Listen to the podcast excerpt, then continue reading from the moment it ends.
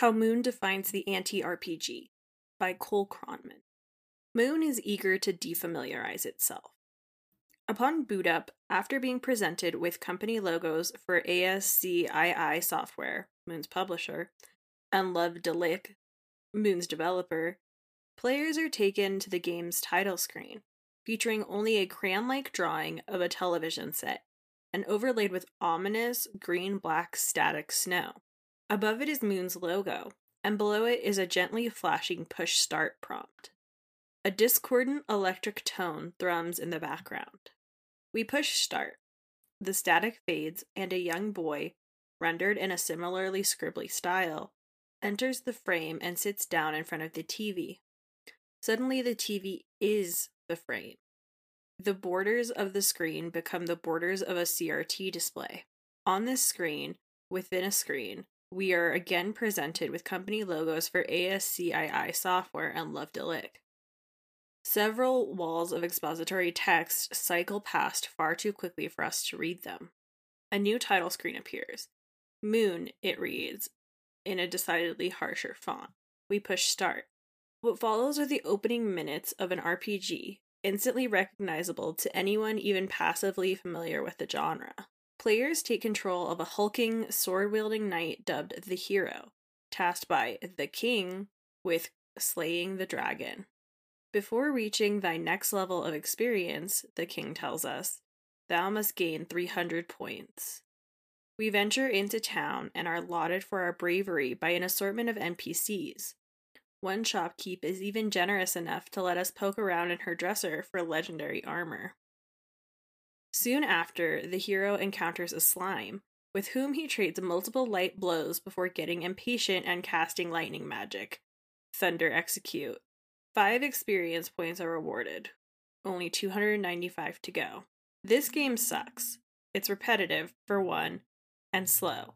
Every obstacle, enemies included, acts as a half baked contrivance meant only to stymie player progress. There's no engagement, no breathing room. Just kill, watch numbers go up, and move on to the next objective. Most of the adventure is elided. The boy, our player surrogate, loads multiple save files, each separated by several hours of playtime. But nothing seems to fundamentally change between that first slime fight and the eventual final showdown with the dragon, save for how much damage is being dealt 999,000 up from 1. And after the dragon is hit with a barrage of attacks, the game abruptly ends. It would be reductive to assume that the Love Delic team viewed all RPGs as monolithically dull. The majority of the small studio's members were former Squaresoft employees who cut their teeth on Chrono Trigger, Super Mario RPG, and Live a Live, among others. All fantastic games that reflected a keen understanding of the genre's mechanical, narrative, and visual capabilities. This opening is less a scathing critique than an affectionate and very funny joke at the expense of broadly flavorless role playing conventions, not any one game or series in particular. Of course, the real game hasn't started yet. Moon's parodic first segment also serves as a condensed template for what follows. When the boy is inexplicably warped through his television and into the game's universe, the proverbial curtain is pulled back. The real moon, as seen through the eyes of an inhabitant rather than a protagonist, is a textually rich work of cross genre metafiction that pointedly unspools everything we thought we knew about its world and characters across 20 odd hours.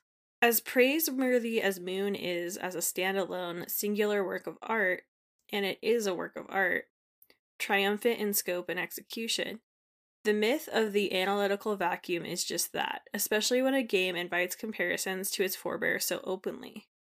Moon's description on its official store page labels it an anti RPG, and the original box art bore the subtitle Remix RPG Adventure.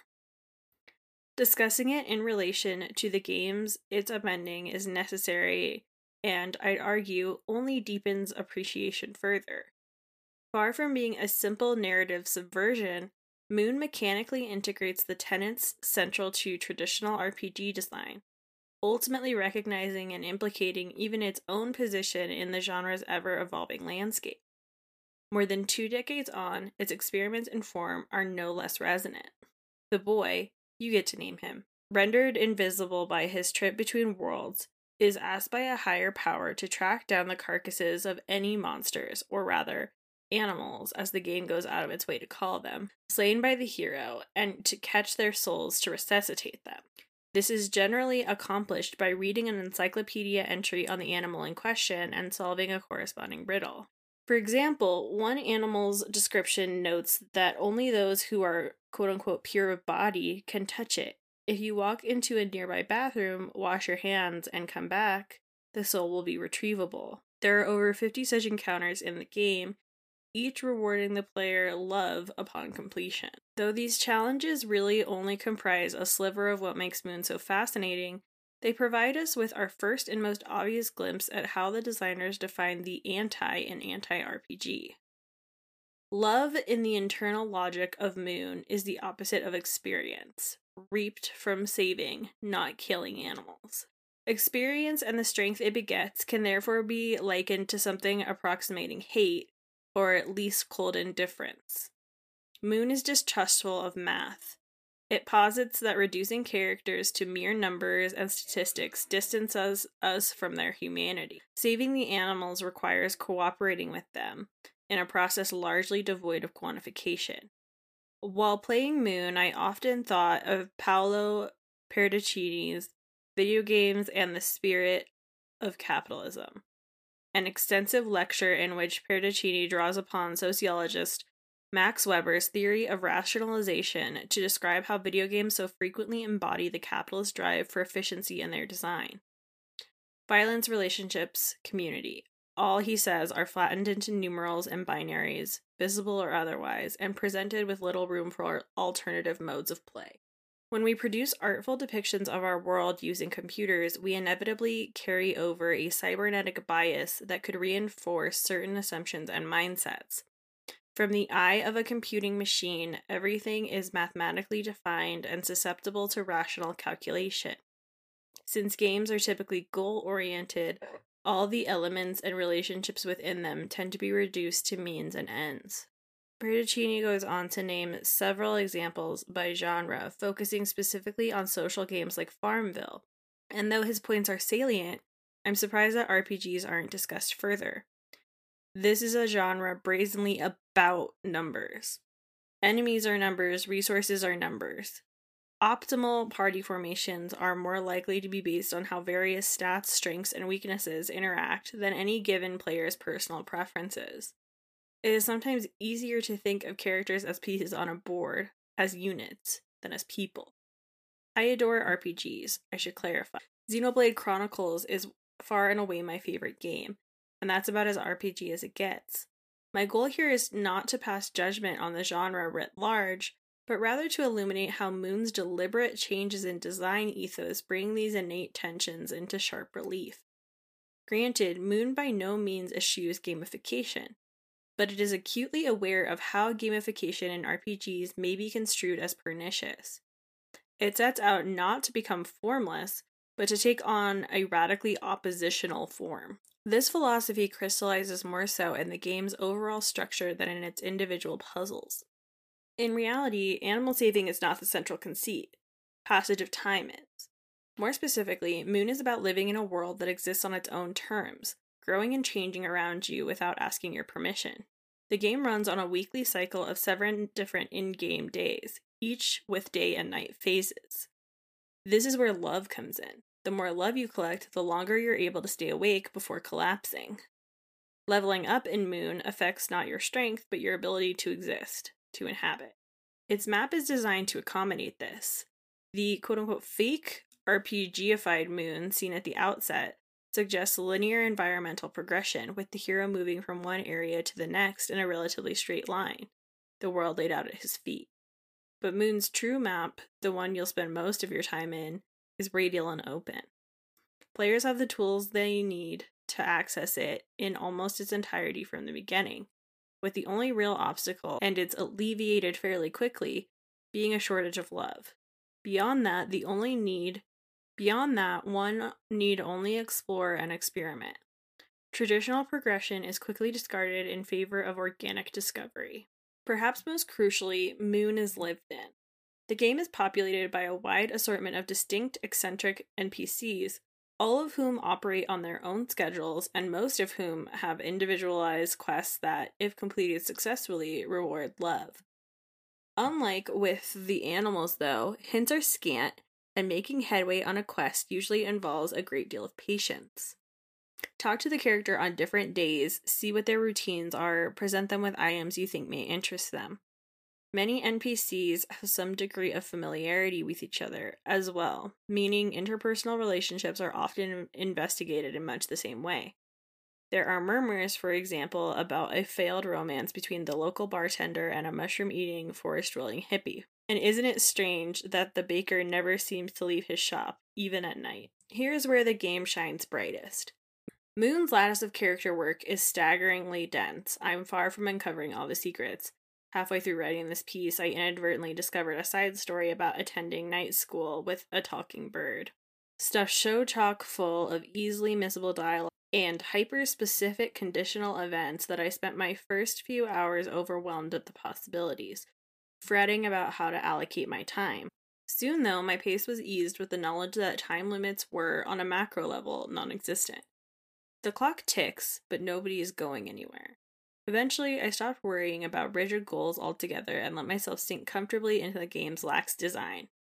I became aware of an entire community bustling just outside my door, one which I could affect but not control. I was, in a word, living. And why shouldn't an anti RPG take this shape?